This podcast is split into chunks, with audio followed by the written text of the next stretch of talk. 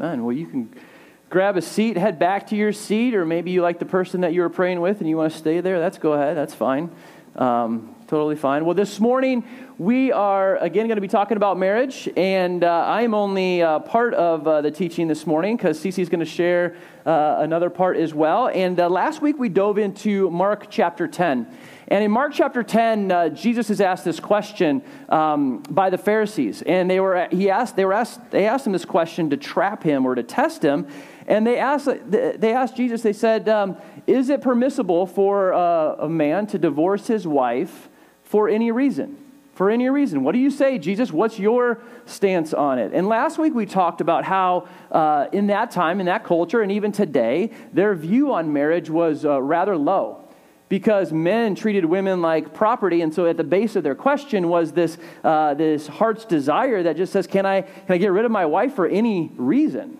Which demonstrates a lack of love and a lack of honor and a lack of care towards women in that, in that culture. And Jesus brought them back not just to Deuteronomy 24, which is where their question was from, but all the way back to the beginning, all the way back to Genesis 2. And he said, This is what marriage is all about, all the way back to the beginning, when, when God said, It's not good that a man is alone, but he will leave his father and mother and be united to his wife, and the two will become one flesh. And in that teaching, in that correction, Jesus held a very high view of marriage and said it's all about oneness, it's all about coming together, it's all about two lives becoming one for the glory of God. And he corrected their thinking and said, Don't have a, a low view of marriage, have a very high view of marriage. It's about relationship where both are coming together and both offering themselves completely to each other and completely to God. And so I love that picture that he, he, he gives in Mark chapter 10. And it's one that we need to be reminded of over and over again to have a very high view of marriage. A marriage, a view of marriage that goes all the way back to the beginning, that it's all about relationship, because at the core of our faith, it's all about relationship with God. And marriage gets to paint a picture of that. Well, this morning we we're going to ask a question and, and dive into this a little bit more. And we're not going to be in Mark chapter 10. We're going to be in Genesis 2, Ephesians 5, and 1 Peter 3. And we're going to read those in a little bit. But here's the question that I always have about marriage I, I know on the day that you get married, it says in Scripture, and I believe this to be true two lives become one. You're no longer two, but you are one. You don't uh, just join a family that, that was going on, you start your own family as two lives become one. But the question that I've always had is like, how can people, two people, two people who are so different, male and female, but different personalities, how can they become one? How do you grow in oneness when two are so, two people are so completely different? Like, Ceci's going to teach with me uh, this morning, and we are so completely different. We're, we're two different people, completely different. And I'm wondering this morning, like, who is on Team Ceci and who is on Team Dave? I got a couple, like, little illustrations I'm going to, uh, to, to or just a couple things I'm going to share about our lives and how different we are. Um, my favorite meal my like my like my, my favorite meal the thing that i crave is it's mexican food. It's like give me tacos give me guac give me rice give me beans give me all of that stuff. And frankly i could live off of mexican food like every single day. In fact one day a couple weeks ago i had tacos for lunch and tacos for dinner and it was a good day. It would have been better if i would have had a breakfast taco. That's that's it. So that's me. What is your favorite meal got to be like baked chicken, green beans, mashed potatoes, rolls. That's my idea of a good meal. And soaking wet with gravy. That is an argument that we get into often because when we have a crock pot full of meat and we have to like get it out of there, she's like, leave the juice in. And I'm like, no, it just is too runny and it gets all over the plate and it mixes with other things. And I'm like, I need my food in separate compartments. Drain it dry. You drain Ceci, I have a question for you. How many, how many, on a different note, how many unread emails do you have right now in your phone? See if anybody is similar to you. I'm sure. Do you even know how to open your phone? 5,434. 5,400, 5,400 unread messages. Anybody in that camp, like that's your phone, that's your. Ha! ha! Told ya very normal. I have seven. Seven unread messages just because I need to get Who's to on those. Team Dave? Anybody with me? Yeah. Yes. Yes. Less than half. There are so many times where I'm like, Have you read that email from uh, the teacher, from the kid's teacher? And she's like, uh, What email? I'm like, uh, That's. That, there's a reason why. Um, here's, a, here's a great picture of, uh, that shows the differences between the two of us. And Ceci, why don't you explain this picture? I told Jen Schaefer this morning, I was like, your favorite picture, I'm going to show it this morning. This was, what, seven years ago? Something like that, yeah. Um, Dave and I had two desks shoved together in an office. We shared an office. And mine That was is, a dumb idea. Mine is on the left, Dave's is on the right. I, I was looking at this picture last night. I got an open bag of chips. I got a um, can of spackle. I've got a quart of paint. I've got a microphone, some editing software, an open Bible, so there you go, and a bunch of other stuff. And he's got three little books and a pen. And I will have you notice, like, do you see the line in the middle? Do you see where the two desks come together? She, you don't see that? She is coming over on my side. And so there were times I remember sitting there and just like, I would just shove her stuff, just like, you get on your side. But like, that's the question. Like, how do, how do two people. Well, who- now we have two offices. I have have- my own, and you have your own. your office is a lot larger. Mine is a closet because you need it for all your space. But like, how do how do how do two different people Right. become one? I mean, you're one the day that you're married, but how do you grow in oneness? How do you how do you live as one? How do you grow in one oneness? And and I believe it comes down to this: understanding your role, understanding how God created you, and understanding how God designed marriage. Now, this morning we're going to read in just a, a couple seconds here uh, three passages um, Genesis 2, Ephesians 5, and 1 Peter 3, and we're going to share out of that. And I want to read these passages because I want you to know where this is in Scripture so that you can go back to it and say, okay, how does this work uh, in, in our marriage? And that's the big thing. Like, I think too often when it comes to these roles, what's the role of a man and what's the role of a woman, I think too often we, we put um, our own uh, cultural norms on that, our own ideas on that. We're like, okay, it has to look this way. I think one of the most powerful things is to look at the principles of Scripture and then say, and then ask yourselves, if you're in a marriage relationship, ask yourselves, what does this look like in our relationship? How do we live this out? Because I believe the principles are clear in Scripture, but I think how you live it out can look very differently. For example, you know, you've, Ceci confessed that she has 5,400 emails that uh, she hasn't read yet. Um, when it comes to school and stuff like that, uh, we have talked to numerous teachers and numerous coaches. When you're interacting with us, you interact with me, you email me, I will get back to you. And she goes, and so many have said, well, that is so different. I, I, I rarely come across that, you know, where uh, a dad responds to the emails and it's not the mom. And I'm like, you know what? That's just how it works in our family, and it could work differently in, in another family. And so I think the thing that I want you to do uh, this morning as we share is how, ask yourself the question how does this play out in our relationship? And so we're going to start in Genesis 2, and the words are going to be up on the screen. I'm going to read Genesis 2, and then Ceci's going to read Ephesians 5, and then we'll hop over to 1 Peter. So Genesis 2, starting at verse 15, says this The Lord God took the man and put him in the Garden of Eden to work it and keep it. The Lord God commanded the man, saying, You may surely eat of every tree of the garden, but of the tree of the knowledge of good and evil you shall not eat, for in that day that you eat of it you shall surely die. Then the Lord God said, It is not good that the man should be alone. I will make him a helper fit for him. Now, out of the ground, the Lord God had formed every beast of the field and every bird of the heavens, and brought them to the man to see what he would call them. And whatever the man called every living creature, that was its name. The man gave names to all the livestock and to the birds of the heavens and to the every beast of the field. But for Adam there was not found a suitable or a helper fit for him. For the Lord God caused a man, the man to caused a deep sleep to fall upon the man, and while he slept, took one of his ribs and closed up its place with flesh. And the rib that the Lord God had taken from the man, he made it into a woman and brought her to the man. Then the man said, This is at last bone of my bones and flesh of my flesh. She shall be called woman because she was taken out of man.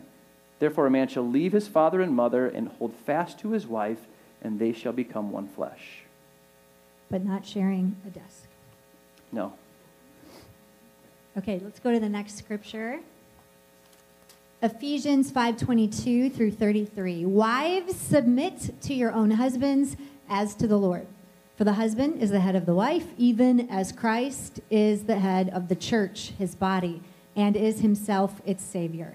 Now, as the church submits to Christ, so also wives should submit in everything to their husbands. Husbands, love your wives as Christ loved the church and gave himself up for her, that he might sanctify her, having cleansed her by the washing of water with the word, so that he might present the church to himself in splendor, without spot or wrinkle or any such thing, that she might be holy and without blemish. In the same way, husbands should love their wives as their own bodies. He who loves his wife loves himself. And then turn to the right a little bit, 1 Peter chapter 3. 1 Peter chapter 3. It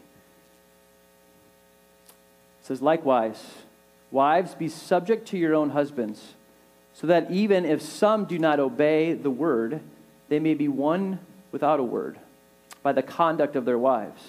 When they see your respectful and pure conduct, do not let your adorning be external, the braiding of hair and the putting on of gold jewelry or the clothing you wear, but let your adorning be the hidden person of the heart, with the imperishable beauty, imperishable beauty of the gentle and quiet spirit, which in God's sight is very precious.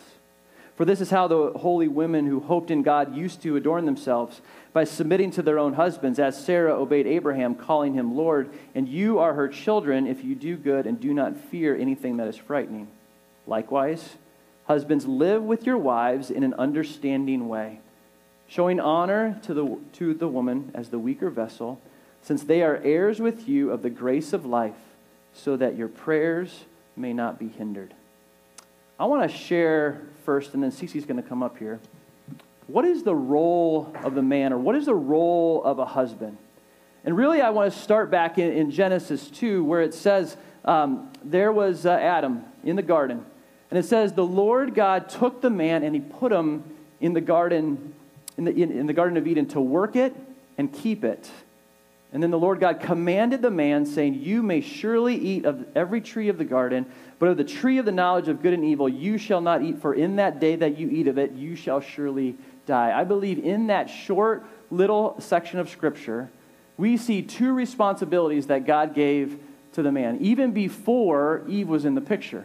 And the first one was a physical responsibility.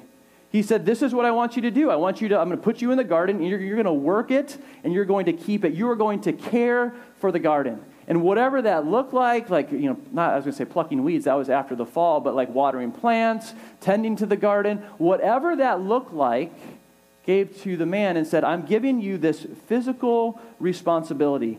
You are to work and care for creation. You're to serve creation. You are to be, get your hands dirty. You were created to work. Men in this room, you were created to work. You were created to produce. You were created to get your hands dirty. In fact, years ago, when there was a recession, I believe back in 2008, I was talking to numerous men who were finding themselves to be kind of empty and be, having a void in their lives. And these were men who were laid off, who hadn't worked for uh, a couple weeks, you know, maybe over a month. And they're like, I feel so empty. And in talking to the men, it came down to the fact that they were not living the way that they were created to live. Men were created with this, um, this desire, this need to work, given the responsibility to provide, to work physically. Single men in this room, one of the best ways for you to prepare for marriage someday is to serve. Serve your community, serve your others. Get your hands dirty. Go to work. Don't play video games all day. Go to work and invest in your life that way. Serve others. We were created to with this responsibility, this physical responsibility, but also a spiritual responsibility. This was given to Adam. God said this God commanded the man, saying, You may surely eat of every tree of the garden, but of the tree of the knowledge of good and evil you shall not eat. The command is very clear. Like, this is the tree that you are to stay away from. Adam, don't eat of this tree. It is not confusing, it is very, very clear.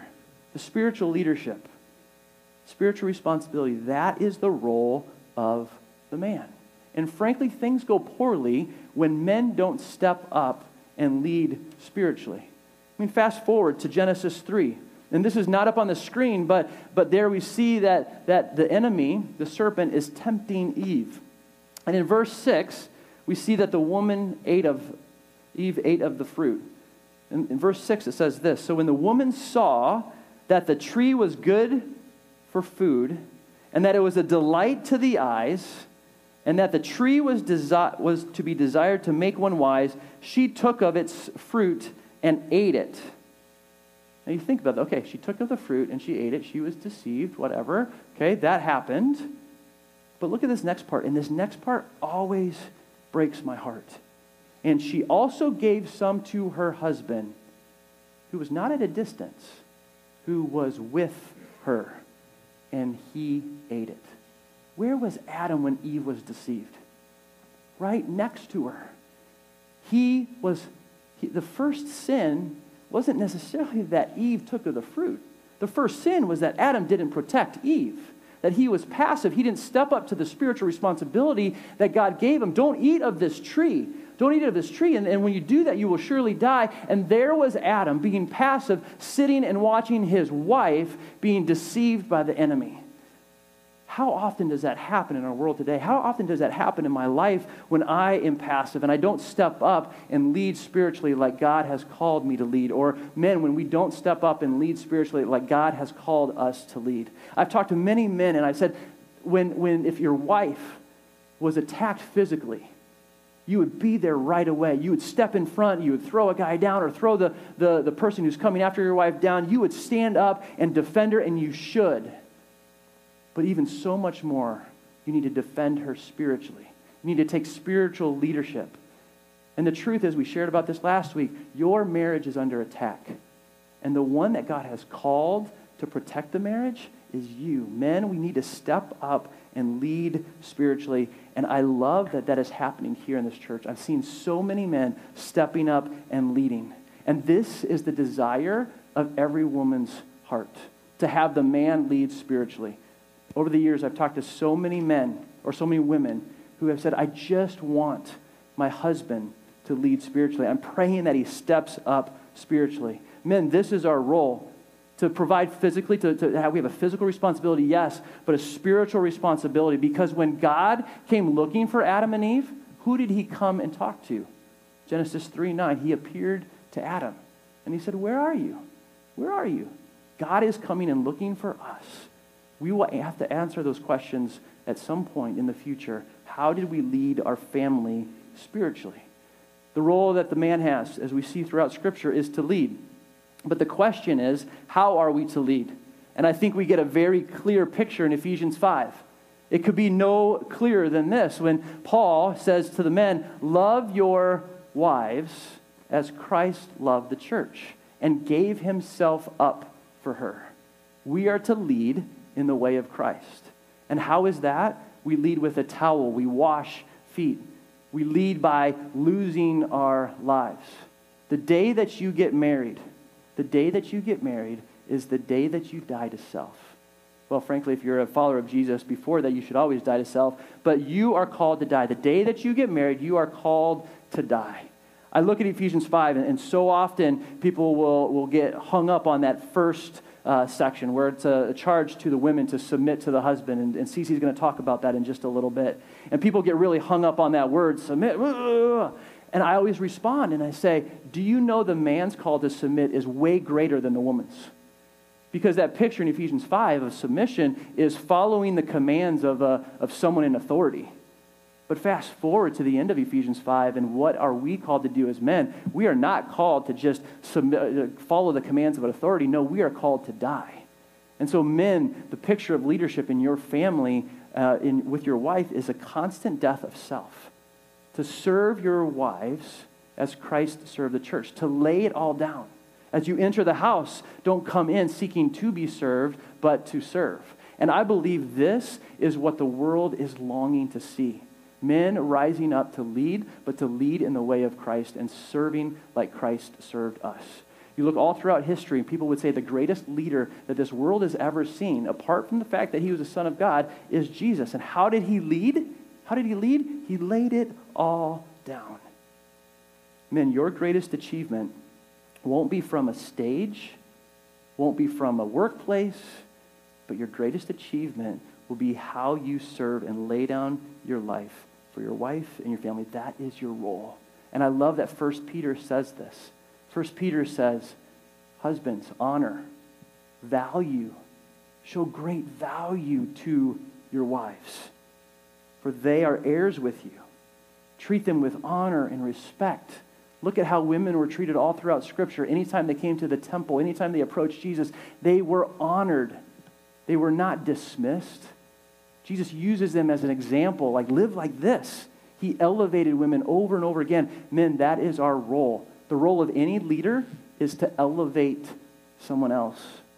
Our role as men is to elevate our wives and to lead them in a way of laying down our life for them. And so, men at Restoration, men in this, in this uh, room, I challenge you to, raise, to rise up and lead in the way of Christ.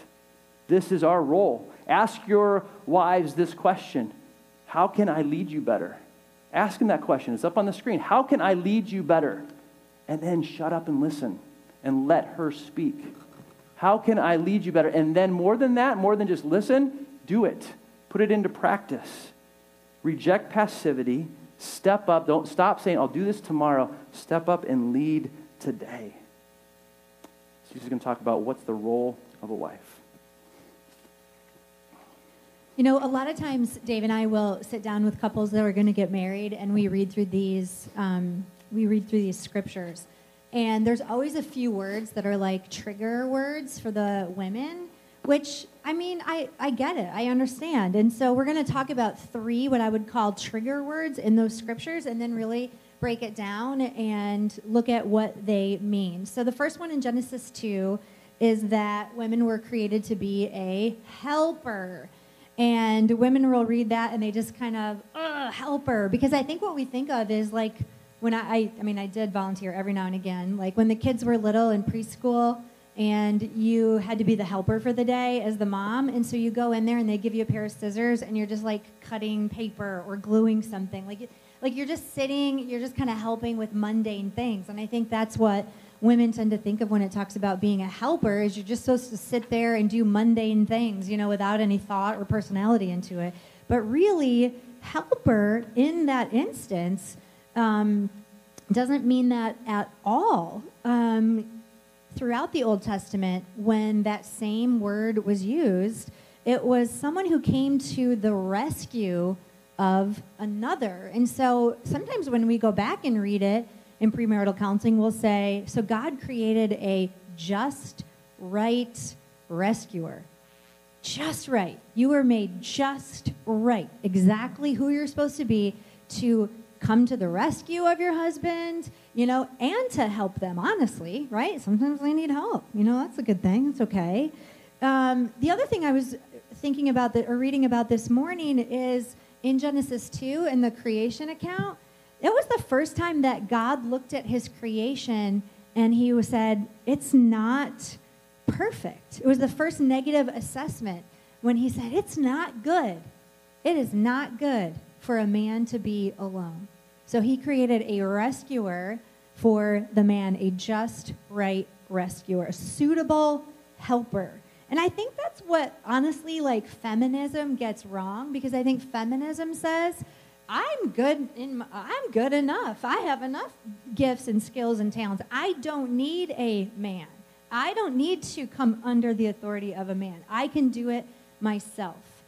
And so if you if you go on to the second trigger word, which I, I've been triggered by this in the past too until I looked further into it, is that word submit. Submission. A woman must submit to her husband. What if we looked at the definition of submission, which is yielding to the authority or will of another person, a voluntary attitude of cooperation with or sharing a burden? Voluntarily cooperating or sharing a burden.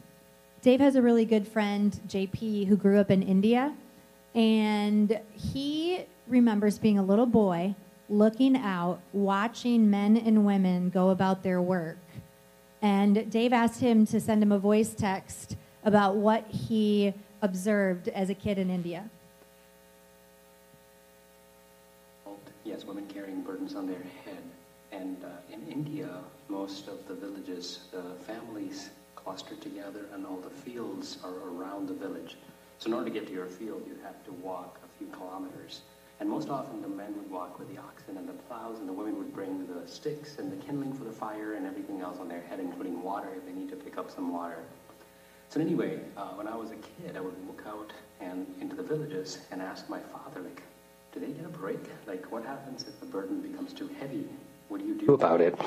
And my dad said, watch every few kilometers what you'll see. And he pointed out these rather rudimentary uh, granite structures. There'd be like these two, I would say maybe four to five feet tall um, structures, like just basically two vertical poles with one horizontal is like a granite slab, two slabs about five feet tall and one granite slab on top of it. Just a very rustic structure, and I'll see if I can find a photo to send it to you. But basically, as the women walk by, if they need to rest, they would just lean their burden that's on their head onto this structure.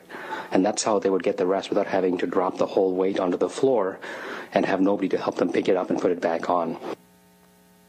So these women would actually carry what they would call in their culture a burden on their head. The burden was a hundred pounds. A hundred pounds of stuff or a hundred pounds of water. That is no easy task. That is heavy. So what the men are doing is they're working, they're bringing their oxen, right? They're, they have their sticks and they're, they're leading their animals. And then the women are carrying the burdens on their head and every so often, every couple of miles or couple of kilometers, it gets so heavy that they have to lean on that structure. And the reason they do that is so that they don't have to completely take the burden off of their head, but they can get a little bit of a break without completely having to take everything off and then put it back on again and then keep on walking. So Jesus talks about casting your burden on him in scripture, right? Giving that burden to him, letting him carry it. In submission, sharing a burden is the same thing. I, I don't need to sit here and tell you how strong I am as a woman or how strong you are as women. We know we're strong, right? These, these Indian women, I mean, that's strong to carry 100 pounds of whatever on your head. We, we were created strong. We were created with so many gifts and skills and, and, and talents and things. It's not like, it's not in the scripture saying, you're not strong or you're not supposed to operate and be strong and you're supposed to suppress that and you're supposed to let the husband make all the decisions and do everything. It's to share the burden together. There are a lot of burdens in life. You're not, women, you're not supposed to carry those yourself and figure it all out. Because when we do that, we get super controlling. Amen? you're supposed to walk along with another person in marriage. And then it says mutually submit to one another, carry one another's burdens. You know, that's the picture of submission. Submission is not agreeing on everything, it's not leaving your brain at the altar, it doesn't tell you whose job it is to do the laundry. It's not putting the will of your husband before Christ, because if it is, then choose Christ. Submission is a divine calling of a wife to honor and affirm her husband's leadership. Now, in our marriage, which is 22 years, almost 23, we make decisions 50 50. We both have input. We both talk about stuff. We both discuss things, and we make a mutual decision. One or two times in 22 years have we not been able to come to an agreement and we would go a different way. So back when we were deciding where to send the kids to high school, we were praying about do we send them to Christian school or public school? They'd gone to Christian elementary school. I would have sent them to Christian high school. We prayed about it. Dave, for whatever reasons, wanted to send them to public school. We, we could not come to an agreement on it. We had a lot of tension over it. We talked about it a lot. And there are great reasons for both. So that's not what I'm saying. But in that moment, I had to come underneath Dave's leadership as the husband of the family and the leader of the house and know that he is directly responsible to God for the you know spiritual upbringing of our kids and I had to submit to his leadership and say that's not the choice I would have made but that's the choice we're going to do, and literally never talk about it again, kind of thing. You know? Because it's easy to be like, oh, he made me do this, and you know, you complain to all your girlfriends or whatever. But that's what to me that's that's a christian marriage it's not that you can't bring your opinions to the table and sometimes things do go my way but like once in 22 years godly submission that's what i'm going to do the other thing is that you might think like dave is a really godly husband dave is a really godly dad he really is he wakes up every morning he's in his word he loves the lord he seeks to follow the lord he prays over me. He prays over the kids. He is a he's a he's the best.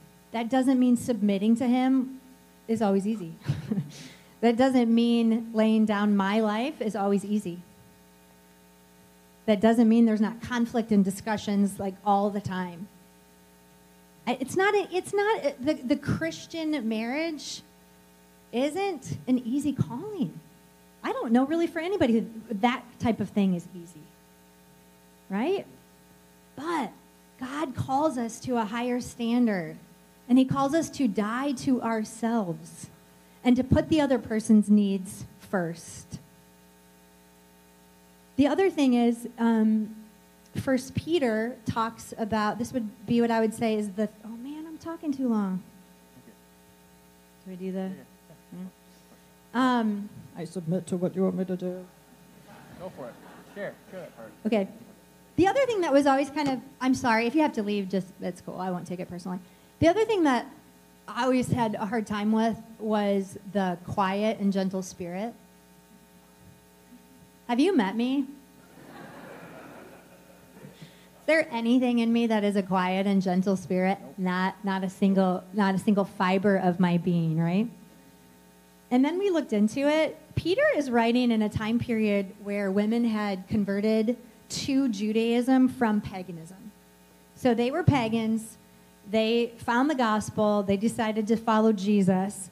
And in that culture, it would have been considered insubordination for a woman to have a different religion than her husband. So if she stepped out of order, the society believed that calamity would fall on an entire town. Um, these women find Jesus and are converted, but they don't really have any rights in this culture. So Peter actually takes time, first of all, to write them a letter. And unlike other thinkers of the day, he does not tell them to go along with their husband's religion. He tells them how to live in the situation that they are in. The fact that they're getting special instructions from Peter in the midst of being totally counterculture is a really big deal. And so it's ironic, honestly, that the passage sounds oppressive to us because in the cultural context, it's liberating and empowering. He's like, Women, you're in a less than ideal situation. You are a Christian, your husband is not. So, are you going to win them over to faith by negging and manipulating and talking to your girlfriends about how stupid they are? No, he says, I want you to have a quiet and gentle spirit. You can win them over just by being you. That's how you win them over. So none of this is meant to be oppressive. It's the exact opposite. And so my encouragement, women, to you, to us, is to like look at it in that context and ask your you had like some big question for the men like how can i lead you better and i would say how can you submit better by offloading your burdens, by sharing the weight, by understanding you don't have to do it all and you don't have to control and manipulate your way to get something. Thank you. I think as, as we end, I want to end this way, and, and Tyler, you can come up with uh, worship team. We, I left out Ephesians 5.21 um, on purpose. Because most often, when people get to the roles of a, a man and a woman, uh, husband and wife, they start reading in uh, Ephesians 5:22, and actually, one version of uh, Scripture uh, starts the section that way, like on, Ephesians 5, uh, verse 22. Wives, submit to your husbands, and then it gets to uh, the, the, the, man, um, love your wife as, as Christ loved the church. But here's what it says in Ephesians 5:21. Paul says this, and I think this is the key to any relationship, the key to relationships in the church, uh, the key, especially to, uh, to marriages. Paul says this submit to one another out of reverence for Christ. Submit to one another out of reverence for Christ. Where problems arise is when we don't submit to one another, we just want to be selfish. When, when men, our, our leadership is more domineering than the way of Christ. When we come in with a heavy hand and just like, do this, that's not submitting to one another out of reverence for Christ. Or when women come in and, and try to control or will nag their husband and say, that's not submitting to one another out of reverence for Christ. The secret is this is coming to every relationship, coming to specifically to, to the marriage relationship, and, and recognizing it's not 50 50. No, she said that in, in the context of making a decision, but it's not 50 50 like, oh, I'm going to serve them, but I'm also going to do you know, some things for myself. No, it's giving 100% of yourself, giving all of yourself, and saying, I am laying down my rights, I'm going to serve this person. And when we do that, amazing things happen all throughout Scripture. It says, have unity of mind, brotherly love, have a humble and contrite spirit, prefer, uh, serve others ahead of yourself. And so I want us to pray. I want to pray for the men in this room. And Ceci's going to pray for the women in this room. And then we're going to sing the song, uh, Lord, I Need You. And as we just sing that and wrap up this morning, I just want us to be looking at our relationships, looking at our marriages, and say, Lord, I need you. We need you. And where can I grow? Where can I lead better? Where can I help better? And so I want to pray, and then I want you to ask one another these questions How can I lead you better, and how can I help you? Is there any way that I hinder you? And so, Father, I thank you for the men in this room. I thank you and I praise you for the ways that I'm seeing the men step up and, and leading, leading with a, a, a towel, leading with a, a selfless heart.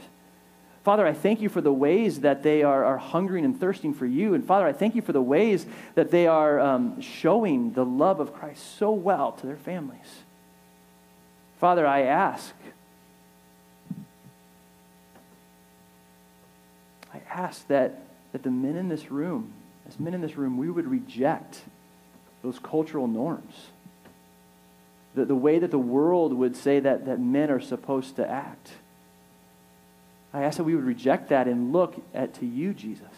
Be transformed by the renewing of our mind and, and seeing, Jesus, the way that you led. And Lord, for those in this room who have doubts, like, can they do that? Lord, I ask that you would show them and reveal to them that they can, that they can step up and lead, that that, that is the way that you have created them. And that if they need help, that you connect them with other men who are going to encourage them uh, to, to go in that direction. But God, I pray and I ask that you would just really seal this on the men in this room, on their hearts. They are called to lead like your son Jesus.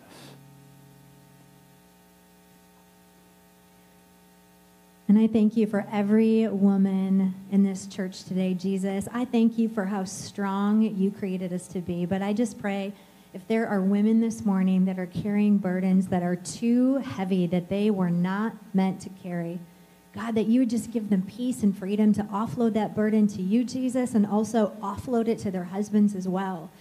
I just pray over anyone that just feels like it's too much. It's too hard. I'm in this alone. The one that's the spiritual head of my household, and I want my husband to lead. God, show us how to pray. Show us how to have a quiet and gentle spirit. Show us how to um, serve and, and love our husbands the way that you love us. Show us the picture of the way that you love the church and let us love each other in that way. Let's rejoice in who you created us to be, our unique and wonderful individual strengths and gifts and abilities. Help us to be more like you so that we can give the world an accurate picture of what it looks like to be selfless and full of joy and God fearing. Thank you for creating marriage. Thank you that in it we become one with each other and one with you. Move and work in a powerful way. In your name. Amen. Stand together and sing the song, Lord, I Need You.